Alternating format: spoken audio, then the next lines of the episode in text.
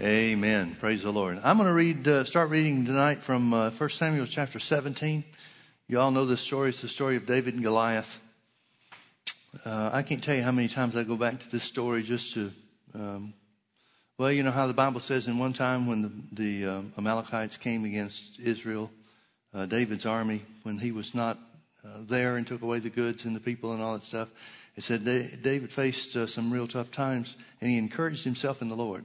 Well, that's what I do with the story of David and Goliath. I don't know why, but it just has something uh, about it that touches my heart and encourages me every time I read it. So I'm going to read it to you. Verse 2 And Saul and the men of Israel were gathered together and pitched by the valley of Elah and set the battle in array against the Philistines. And the Philistines stood on a mountain on the one side, and Israel stood on a mountain on the other side, and there was a valley between them. And there went out a champion out of the camp of the Philistines named Goliath of Gath whose height was six cubits and a span.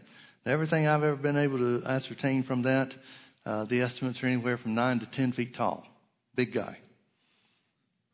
And he had a helmet of brass upon his head, and he was armed with a coat of mail, and the weight of the coat was 5,000 shekels of brass. And he had greaves of brass upon his legs, and a target of brass between his shoulders. And the staff of his spear was like a weaver's beam, and his spear head weighed 600 shekels of iron and one bearing a shield went before him. And he stood and cried unto the armies of Israel and said unto them, Why are you come out to set your battle in array? Am not I a Philistine and ye servants to Saul? Choose you a man for you and let him come down to me. And if he be able to fight with me and to kill me, then we will be your servants. But if I prevail against him and kill him, then shall you be our servants and serve us. And the Philistines said, I defy the armies of Israel this day Give me a man that we may fight together. When Saul and all Israel heard those words of the Philistine, they were dismayed and greatly afraid.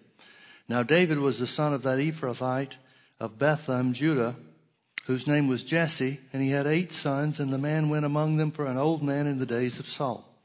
And the three eldest sons of Jesse went and followed Saul to battle. And the names of his three sons that went to the battle were Eliab the firstborn. Next unto him was Abinadab, and the third Shammah. And David was the youngest, and the three eldest followed Saul. But David went and returned from Saul to feed the father's sheep at Bethlehem. And the Philistine drew near morning and evening and presented himself forty days. And Jesse said unto David his son, Take now for thy brethren an ephah of this parched corn, and these ten loaves, and run to the camp to thy brethren, and carry these ten cheeses unto the captain of their thousand and look how their brethren fare and take their pledge. Now Saul and they and all the men of Israel were in the valley of Elah fighting with the Philistines. And David rose up early in the morning and left the sheep with a, a keeper and took and went as Jesse had commanded him. And he came to the trench as the host was going forth to the fight and shouted for the battle. For Israel and the Philistines had put battle in array, had put the battle in array, army against army. And David left the carriage in the hand of the keeper of the carriage and ran into the army and came and saluted his brethren. And as he talked with them, behold, there came up the champion of the Philistines of Gath, Goliath by name, out of the armies of the Philistines, and spoke according to the same words, and David heard them. And all the men of Israel, when they saw the man, fled from him and were sore afraid. And the men of Israel said, Have you seen this man that has come up? Surely to defy Israel is he come up. And it shall be that the man who killeth him, the king will enrich him with great riches, and will give him his daughter and make his father's house free in Israel. And David spake to the men that stood by him, saying, What shall be done to the man that killeth this Philistine and taketh away the reproach from Israel? For who is this uncircumcised Philistine that he should defy the armies of the living God? And the people answered him after this manner, saying, So shall it be done to the man that killeth him. And Eliab the eldest brother heard when he spake unto the men, and Eliab's anger was kindled against David. And he said, Why camest thou down hither? And with whom hast thou left those few sheep in the wilderness? I know thy pride and the naughtiness of thine heart, for thou art come down that thou mightest see the battle. And David said, What, na- what have I now done? Is there not a cause? And he turned from him toward another and spake after the same manner.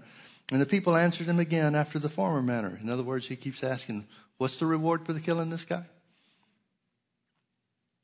And when the words were heard, which David spake, they rehearsed them before Saul, and he sent for them, for him. And David said unto Saul, Let no man's heart fail because of him. Thy servant will go and fight with this Philistine. And Saul said to David, Thou art not able to go against this Philistine to fight with him, for thou art but a youth, and he is a man of war from his youth. And David said unto Saul, Thy servant kept the father's sheep, his father's sheep, and there came a lion and a bear, and took a lamb out of the flock. And I went out after him and smote him and delivered it out of his mouth. And when he arose again against me, I caught him by the beard and smote him and slew him. Thy servant slew both the lion and the bear, and this uncircumcised Philistine shall be as one of them, seeing he has defied the armies of the living God. David said, Moreover, the Lord that had that delivered me out of the paw of the lion and out of the paw of the bear, he will deliver me out of the hand of this Philistine. And Saul said unto David, Go, and the Lord be with thee.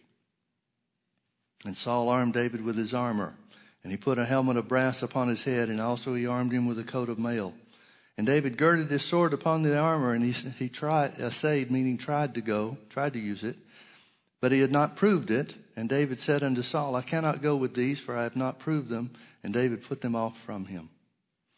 And he took his staff in his hand and chose him five smooth stones out of the brook, and put them in a shepherd's bag, which he had even in a scrip and his sling was in his hand, and he drew near to the Philistine.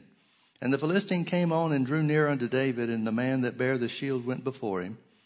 And when the Philistine looked about and saw David, he disdained him, for he was but a youth and ruddy and of fair countenance. And the Philistine said unto David, Am I a dog that thou comest to me with staves or sticks? And the Philistine cursed David by his gods. And the Philistine said to David, Come to me, and I'll give thy flesh unto the fowls of the air and to the beasts of the field. Then said David to the Philistine, Thou comest to me with a sword and with a spear and with a shield. But I come to thee in the name of the Lord of hosts, the God of the armies of Israel, whom thou hast defied. This day will the Lord deliver thee into my hand, and I will smite thee and take thine head from thee, and I will give the, give the carcasses of the host of the Philistines this day unto the fowls of the air and to the wild beasts of the earth, that all the earth may know that there is a God in Israel. And all this assembly shall know that the Lord saveth not with sword and spear, for the battle is the Lord's, and he will give you into our hands. And it came to pass when the Philistine arose and came and drew nigh to meet David, that David hasted and ran toward the army to meet the Philistine. And David put his hand in his bag and took thence a stone and slang it, and smote the Philistine in the forehead, that the stone, the stone sunk into his forehead, and he fell upon his face to the earth. So David prevailed over the Philistine with a sling and with a stone, and smote the Philistine and slew him, but there was no sword in the hand of David. Therefore David ran and stood upon the Philistine, and took his sword and drew it out of the sheath thereof, and slew him and cut off his head therewith. And when the Philistines saw their champion was dead, they fled. And the men of Israel and of Judah arose and shouted and pursued the Philistines until they came to the valley and to the gates of Ekron. And the wounded of the Philistines fell down by the way to Sharon, even unto Gath and unto Ekron. And the children of Israel returned from chasing after the Philistines, and they spoiled their tents. And David took the head of the Philistine and brought it to Jerusalem. But he put his armor in his tent. Now, this story tells us about David becoming the champion of Israel. But where's this guy come from? I mean, we read stories of people doing great exploits in, uh, for the Lord or in the name of the Lord. And it's, it's almost like reading Superman comic books because some of the things that take place are just mind boggling. Here's a teenage boy, maybe 17 years old or so, as it's been uh, speculated. And he defeats the, this 10 foot tall, 9 to 10 foot tall champion of the Philistines when everybody else in the army, everybody that's got military experience, everybody that's got life experience, older and more mature, stronger, are paralyzed by the words of this Philistine. Where did David come from? Well, the Bible tells us in the 13th chapter of 1 Samuel that Saul grieved the Lord by t- stepping over into Samuel's office and offering a burnt sacrifice. And he, Samuel told him by the word of the Lord that he would take the kingdom away from his house, although God would have been perfectly willing to establish Saul as the king and his, uh, his family as the, the source of the kings forever. But because he stepped over into Samuel's office and didn't have respect unto God and the way he wanted things to be done, Samuel said that God was going to replace Saul with a man after his own heart. And of course, we know that, that all of us have heard the phrase that David was a man after God's own heart, but what made him a man after God's own heart? See, folks, in seven, chapter 17, David became the champion of Israel. But champions aren't made on the battlefield. Champions are made in secret. Champions are made in private. Turn back with me to chapter 16. Let's see some things that the Bible says about David. What enabled him to be ready to, to go out against Goliath? If we can understand this, and if, the, if these principles hold true for us, then we can face any giant that comes against us just the same way that David did. Now, in chapter seven, or chapter 16, I'm sorry, it tells us about how that Samuel was sent down to Jesse's house to anoint the next king. And you remember the story about how when, uh, when he comes down, he tells Jesse, the father of these, uh, these boys, uh, what he's there for, and everybody's kind of nervous about it because if Saul finds out about what's going on, then he'll surely kill everybody involved. And so he, Samuel tells Jesse to have his uh, sons come in before him one by one. And the oldest son, Eliab, who we just read about in chapter 17, that was part of the army of Saul, came in. And Samuel said, Surely this is the guy. He's just got the look. He looks like a king. But you remember that the Lord spoke to him and said, Man looks on the outward appearance, but God looks on the heart. And so he brings all of his sons one by one before him. Abinadab comes next, Shammah comes next, and then the others that we don't have names for. And finally, at the end of everybody coming in before him, Jesse said, Well, which one is it? Samuel says, It's none of these. Are you out of sons? Well, I've got one more. He's out in the field keeping the sheep. And the way that the language expresses the thought, it's a, it's kind of like a, um, well, it's kind of like a side statement, if you know what I mean by that. He says, well, yeah, I've got one more son, but he's young. He's not anybody you'd be interested in. He's taking care of the sheep. And so Samuel says, Well, bring him in. We won't sit down until he comes. And when he comes in, the Bible says he was ruddy. He didn't have the look of a king. He wasn't old enough to be king. But the Lord said to Samuel, This is the one. And so he anoints him. Now it tells us that the Spirit of the Lord departed from Saul. God's help was departed from him, and Saul apparently knew it, and he was greatly troubled and became depressed and melancholy and so forth. And so one of his servants suggested to him that he bring in a minstrel or somebody that was skillful in playing some kind of musical instrument, that his mood might improve. And so Saul said, Go send somebody, uh, or Saul says, Who can we get? And they, they identify David. Let's start reading in chapter 16 and. Um, uh, let me just back up to verse 15. Uh, verse 16, I mean. Let our Lord now command thy servants which are before thee to seek out a man who is cunning, a cunning player on a harp. And it shall come to pass when the evil spirit from God, of course, evil spirits don't come from God, is upon thee that he shall play with his hand and thou shalt be well. And Saul said unto his servants, Provide me now a man that can play well and bring him unto me. Notice verse 18. Verse 18 is really the only thing we know about David. But there's a lot of information in this verse. Then answered one of the servants and said, Behold, I have seen a son of Jesse, the Bethlehemite, that is cunning in playing, and a mighty valiant man, a man of war and prudent in matters, and a comely person, and the Lord is with him. Wherefore Saul sent messengers unto Jesse and said, Send me David thy son, which is with the sheep. Now this is before David, certainly before David uh, uh, faces Goliath and becomes the champion of Israel. And Bethlehem, even, even so today, Bethlehem is just a small town, village, as it was in the time compared to the, the bigger cities and so forth. And notice what it says about this young boy named David. First thing it says, he was a cunning player. In other words, he was skillful. Now, let me ask you a question, folks. Have any of you grown up in a small town? I mean, small town? People don't sit around in small towns and think about being king. In a small town like Bethlehem was at the time, the big news of the family or the big news in town in the village would have been who left the gate open so the cow could get out.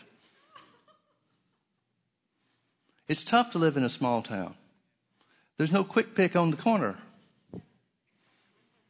If you want bread, then somebody's going to have to plant the, the seed for wheat. Then they're going to have to grow the wheat. Then they're going to have to harvest the wheat. Then they're going to have to grind it into powder just so you can make the bread. But it said David gave himself to become a cunning player. This speaks to a principle that I think is, is sadly missing in a lot of the church. It was demonstrably missing in the, the armies of Saul. And that is the spirit of excellence. David was out there improving himself. The Jews give, credit, give David credit for the invention of 27 musical instruments. No wonder he was a psalmist. But here's the question why? He's keeping sheep. The sheep keeping job doesn't seem to be one that's envied or, or respected by his older brothers. It's probably passed down, handed down from one to the other until they got to David, and David's the last one, so he's stuck. But here David is keeping the sheep, and he determines to improve himself. Now, he's not playing so that he can make it to the concert hall someday. There's no such thing. He's certainly not playing because he wants to come before the king's palace, because that was not something that was done. He's improving himself because he has a desire on the inside, something on the inside. And folks, I wish I could give this to other people. I wish there was some way to transfer it to other people, but you can't do it. It's something that a person has to de- determine and develop on their own. You either have a desire to be excellent in everything that you do or you don't. And most of the world doesn't. Most of the world just wants to get by, just wants to do enough to, to say that's sufficient. But that's not the kind of guy David was. David was a fellow that kept pushing himself, pushing himself to improve, pushing himself to, to, uh, to excel in whatever he was doing. He could have been out there throwing rocks or chasing birds but he was developing himself. You know, one of the things, Brother Hagin told me this, but I didn't have the experience in, in life or ministry to really see it at the time that he said it. But Brother Hagin told us this on, on several occasions. He would, he would oftentimes refer to uh, people that were successful in being used by God and successful in ministry and doing something significant for God. He said, very rarely is it the people that have the greatest gift. He said something about it when somebody has a great gift, something, some type of gift from God that's recognized by other people, they lean back on the gift and they don't seem to have the same drive that other people do to excel. He said, usually it's people with lesser gifts with greatest desire that are ones that, that God can use to do great things. David had that spirit of excellence. He had a desire on the inside. It wasn't ambition. It's not ambition. It's a desire to improve yourself. It's a desire to be the best you can be. Notice the next thing it says about him. Not only was he a cunning player, and these guys knew enough about him to know this. I guess word had spread if you walked by the pasture where David was keeping his father's sheep and heard the music or whatever. Maybe that's how the word spread. I don't know how else it would have. First of all, he was cunning in playing. Notice the next two things. It says he was a mighty valiant man and a man of war. These are two things that go together. The word valiant means courage or having, uh, being courageous. David was a man of courage. Now, courage is the willingness to do what it takes to get the job done. We certainly know of David's courage with the lion and the bear. And in my estimation, those experience experiences were the things that prepared him the most for going out against Goliath. David was used to handling situations that were too hard for him, enemies that were too big for him.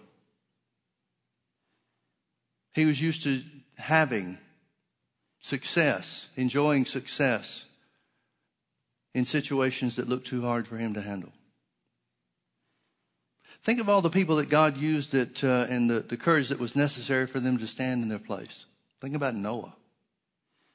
Noah was about 100 years in building the ark, telling everybody, preaching to everybody for 100 years that there's coming a flood. Don't you know everybody ridiculed him?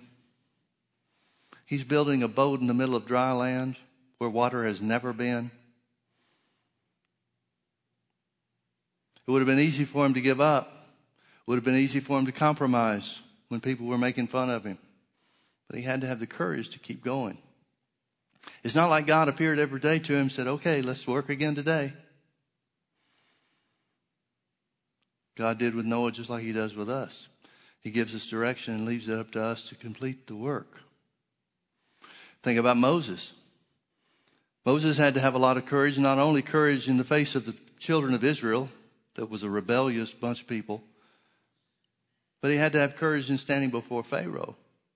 He had to have courage when he stood at the Red Sea. He said, Okay, Father, we've done what you've instructed us to do. What, what now? What's next?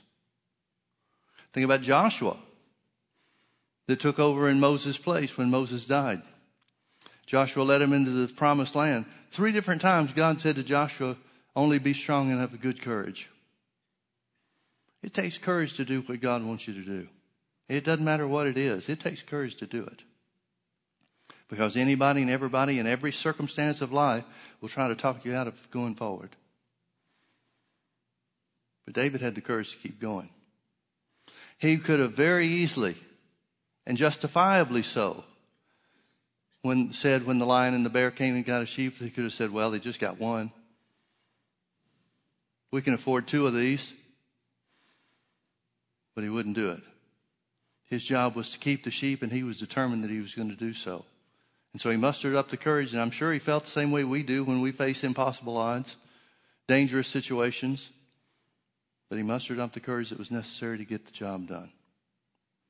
And by the time he gets to facing Goliath, it seems to have become a lifestyle for him. Now, the next thing it says, a mighty, uh, a man, a valiant man, meaning he was a man of courage. And the next one says he's a man of war. This is a little bit different, meaning than being valiant. It doesn't just mean courage, it means a person of principle. David was a man of principle. Now, principle can be de- described perhaps as your core beliefs the inward convictions that you have about right and wrong. Now, if there's one thing that's uh, that's most lacking, in my opinion, in the modern day church, from what David, the example that David gives us, this one is it. It's hard to find people with principles anymore. It's hard to find people that are solid in, the, in their knowledge and their belief or their conviction of right and wrong because everybody's trying to get along with everybody else. And you can't do that no matter how hard you try. Or maybe I should say it this way. If you ever succeed in getting along with everybody, then that means you've determined that you don't believe anything or stand for anything that's important. But David wasn't like that. He was a man of principle. When he heard Goliath speak his challenge, notice his response. He said, Who is this uncircumcised Philistine to defy the armies of the living God. He took it as a personal affront that his God was being challenged. What do you take as a personal affront about the society we live in? Anything? So much of the church is caving to the idea of gay marriage, transgenderism, which the American Psychological Society has identified as insanity, mental illness. But everybody's trying to get along. We don't want to say anything, do anything, or act in any way that'll rock the boat. Jesus rocked every boat he was in.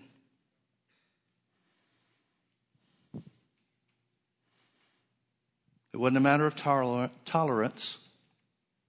It was a matter of right and wrong. David was a man of principle.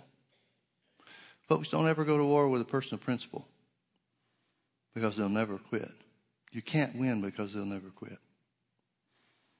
And in that same respect, if we're a person, of a man or a woman of principle, we need to pick our battles very carefully.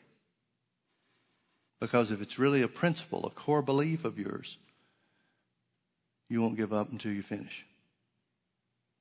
That's what was known of David. Now, let me ask you this. How did Saul's servants know that he was a valiant man and a man of war? It's obvious that Saul had not heard about David uh, delivering the sheep from the lion and the bear. He has to tell him. David doesn't say, wait a minute, I'm sure you've heard of me. I'm the guy. No, he had to tell him. And interestingly enough, in my opinion, is that he convinced Saul. He was so confident of God being with him that he convinced Saul to risk the future of Israel on the 17 year old boy's shoulders. Now, the army was willing to fight the other Philistines. They were doing that regularly. Every day they'd go out into the valley and two armies would fight. But then Goliath would show up and say, wait a minute, this is a waste of time. You send out your champion and let him fight me one on one. That's when everybody got scared. And folks, I want you to understand something. The armies of Israel, the entirety of the armies of Israel, we don't know how many there were, but we would assume that there would be a thousand or more. The armies of Israel were paralyzed with fear because of what the Philistines' champion named Goliath threatened them with. I don't know if you know this or not, but the devil operates the same way today. His words are designed to paralyze you. Now, the devil knew that David had killed the lion and the bear. The devil knows that he's no match for God, but he issues threats anyway. He tells you what he's going to do to you, and there's nothing you can do about it, knowing full well that you can do anything that you want to about it. He tries to paralyze us with fear. Notice what else it says about David. He was courageous. He was a man of principle. Notice it said he was prudent in matters. The word prudent is interesting because it literally means to conduct oneself uh, I'm sorry, to control oneself in his mouth or his words and his actions. In other words, David was responsible. He was a responsible person. There's just a few hints dropped in here about the keeping of the sheep. He certainly took that very serious. And even though his brothers made fun of him, the sheep, the flock of, of sheep that his father had was very valuable to them. That was the, the family um, treasure, wealth. It was a source of income for them. So it wasn't just a junk job, it was something that somebody needed to take very responsibly, take on with responsibility. He's responsible for the care of the sheep. He's responsible for the feeding of the sheep. He's responsible for getting them from one place to another where they could feed well. He's responsible for all those things. And even when he went to visit his brothers at the, uh, to see how the battle was going, he left the sheep in the hands of a keeper. He made arrangements for somebody else to take care of things while he was gone. David was responsible. He was a responsible individual. You know, it's so hard nowadays when you're looking to hire people. It's so hard nowadays to find somebody that's responsible, particularly young people.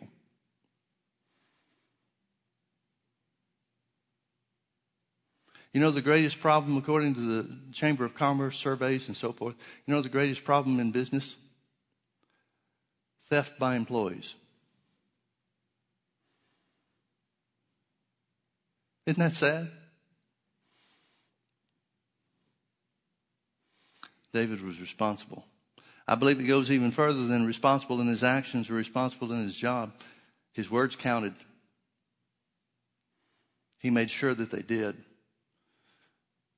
Do we? We certainly should. We're governed by our words. David was governed by his words. The principle of faith has always been the same Old Testament and New Testament. You'll have what you say.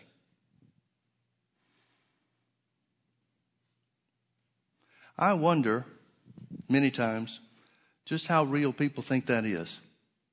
When you listen to some of the things they say, you, I, often conclude they must not have a clue that their words really count.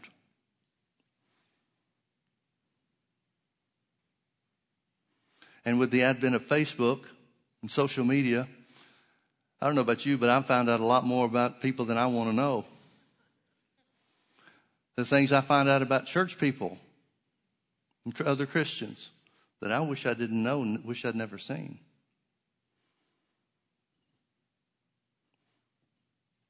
David was prudent in matters.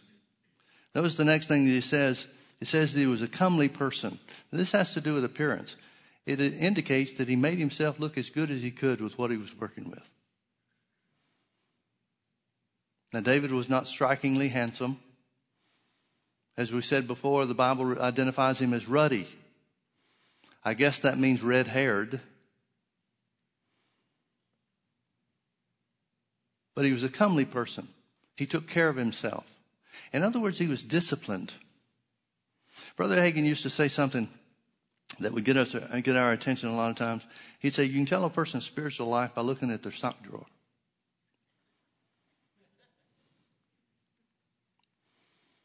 If a person doesn't take care of what they have, they won't take care of spiritual matters.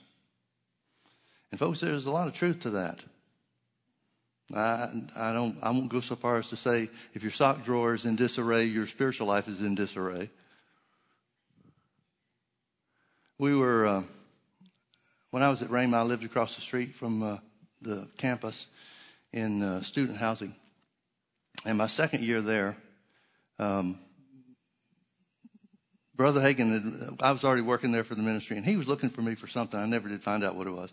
But he was looking for me for something, so he was leaving the campus, so he just drove across the street to where my apartment was. And I never locked the door, didn't want to keep up with the key, didn't have anything to steal anyway, so, you know, leave the door unlocked. It's easier to get in and out that way. And Brother Hagin went into my apartment and checked out my sock drawer. and used it as a sermon illustration. He would say, You can tell a person's spiritual life by looking at their sock drawer, and then he'd say, And I checked up on Mike Webb's sock drawer. That was so embarrassing. Of course, I don't know what he thought he saw. I didn't have two pairs of socks. But David was a disciplined person. He took care of himself. He did what was necessary to present himself in the most presentable way. He had a spirit of excellence about everything he did, including his appearance. Look at the last one. It says he was a comely person. The last one's probably easy for us to get. It said, and the Lord is with him. In other words, David was a spiritual person. Most of the Psalms that David wrote came not while he was king, but while he was a shepherd boy. the songs that he sang as he played these musical instruments that most of them he invented were songs of worship, pouring his heart out to God, declaring who God was to him, his appreciation for the word, and so forth. And the Lord was with him. David was a spiritual person. Now, I don't mean spiritual like a lot of people talk about today. There seems to be a, a phrase that many people hold on to, and I guess they think it means something. I don't know. But they'll say, I'm not a religious person or I'm not a church going person, but I'm just a spiritual person. That's not what I'm talking about. If you're a spiritual person, then you're going to care about what God cares about. And God cares about church. Jesus went into the synagogue on the Sabbath day and stood up for to read because it was his custom to do so.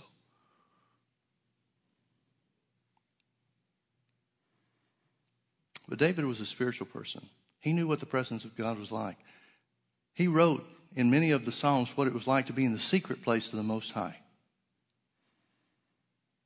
under the shadow of his wings. He found that place of communion, that place of fellowship. But many people never do. But he did. No wonder God picked him as a man after his own heart. Now, you would think still, with the importance of being the leader of the children of Israel, the family of God under the old covenant, you'd think he was looking for somebody with experience. You'd think he'd be looking somebody looking for somebody that had enough life experience, enough age to have a life experience that would serve them well. But that didn't seem to matter to God as much as these other things did. These character issues were the things that made David a champion. And folks, David was a champion before Goliath ever came out and spoke a word.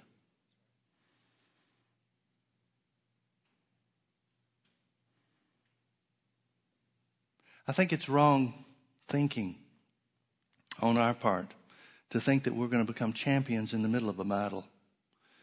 You become champion when you're alone at night, communing with God, having fellowship with God and worshiping Him. That's where you become a champion. That's where you find out who you are. David didn't go against Goliath to find out anything about himself. He'd already found that out. And that's what equipped him, in my opinion, to be the one that would convince even the king of Israel, I can do this. He's not bragging. He's just simply stating facts. There was a lion. He took a sheep. I took it out of his mouth and had to kill him too. And then there was a bear. He took a sheep. I got it back. Had to kill him too. And I found out that God was with me in those times when nobody was around. He could have died in the wilderness from either the lion or the bear, and nobody would have known for days. But he found out how much God was with him.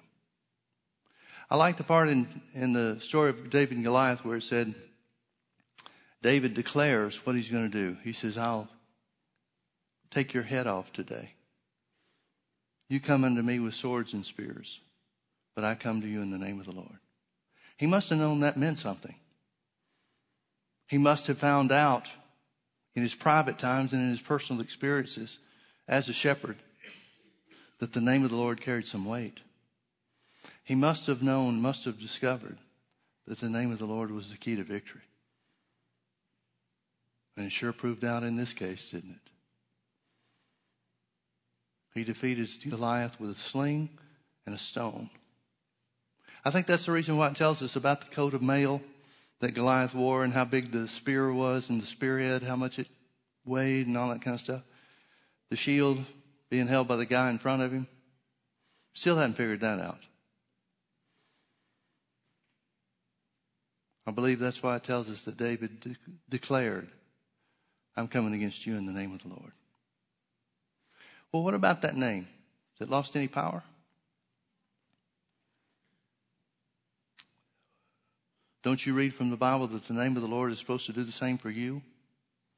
When it's spoken by you and, and relied on and trusted in by you as it did for him? Thank God it does. What threats is the enemy making against you? They're worth just as much as Goliath's were. They're just as important as the threat Goliath made. Goliath spends 40 days, twice a day, coming out and threatening the children of Israel. We don't have any record or any indication whatsoever that Goliath ever did anything in the battle except show up, say, send me your champion.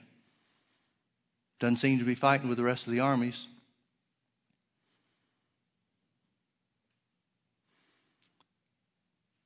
And David ended his run at 41 days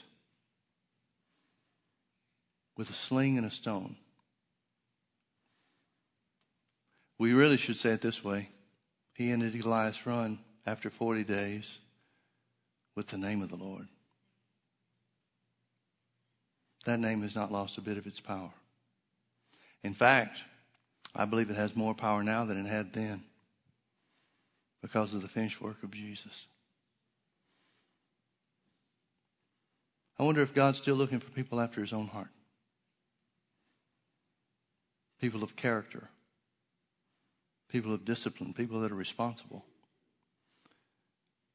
People that are courageous and won't back down for anything. I believe he is. Let's pray. Father, we thank you so much for this example that we have, this story that we have of David of his courage, of his willingness to honor your name and uphold your name before the enemies of Israel. I thank you, Father, that though we may not be facing a Goliath, a nine or a ten foot tall person, the name of the Lord carries the same power and the same weight against the enemy making threats against us. We therefore declare ourselves in the name of the Lord as more than conquerors, victors in every battle, healed, prosperous, successful, victorious in every way whatsoever. Father, help us find that secret place that David found. Help us develop the character of nature, character of spirit, that spirit of excellence, that desire to be everything that Jesus has made us to be in our private lives when nobody's looking, nobody knows, so that we're prepared when the battle comes. David didn't have to go train. He was already trained by his relationship and fellowship with you. Let the same be said of us. Let the same be said of us. In Jesus' name. We love you, Father. We thank you that your word is true. Forever, O oh Lord, your word is settled in heaven. Not one part of it will ever change. Not one part of it can ever be altered. Let us be the men and women of character who reach out and take hold of everything that's ours for your glory, not for ours, but for your glory. We love you, Father. We thank you for being so good to us. We thank you that you've equipped us, empowered us, and set us free from all the work of the enemy. For that cause, we refuse to give up any ground to Satan through any of his works. In Jesus' name. Thank you for your goodness, Father. Thank you for your mercy. Amen. Amen. Amen. Hallelujah. Well, the presence of the Lord's here. There's a fog hanging over your head. Whatever you need, just reach out and take hold of it. Oh, we bless you, Lord. We bless you. We magnify your goodness. Blessed be the name of Jesus. Blessed be the name of Jesus. Lord, make each one of these people champions in their own right. Champions against the threats of the enemy. They're just threats. There's no substance to them, there's no reality to them. They're just threats. We seek to honor you, Father. We seek to glorify your name. Glorify the name of Jesus. Blessed be the name the name that's greater than any other name that there is Jesus. Jesus. Jesus. Blessed be the name of Jesus. Well, say it with me the Lord is good, and his mercy endures forever. Amen. Amen. God sees you and me as champions we should live up to that. Amen. Amen. Well, God bless you. Thank you for being with us. It's been good to be together. Amen. You're dismissed.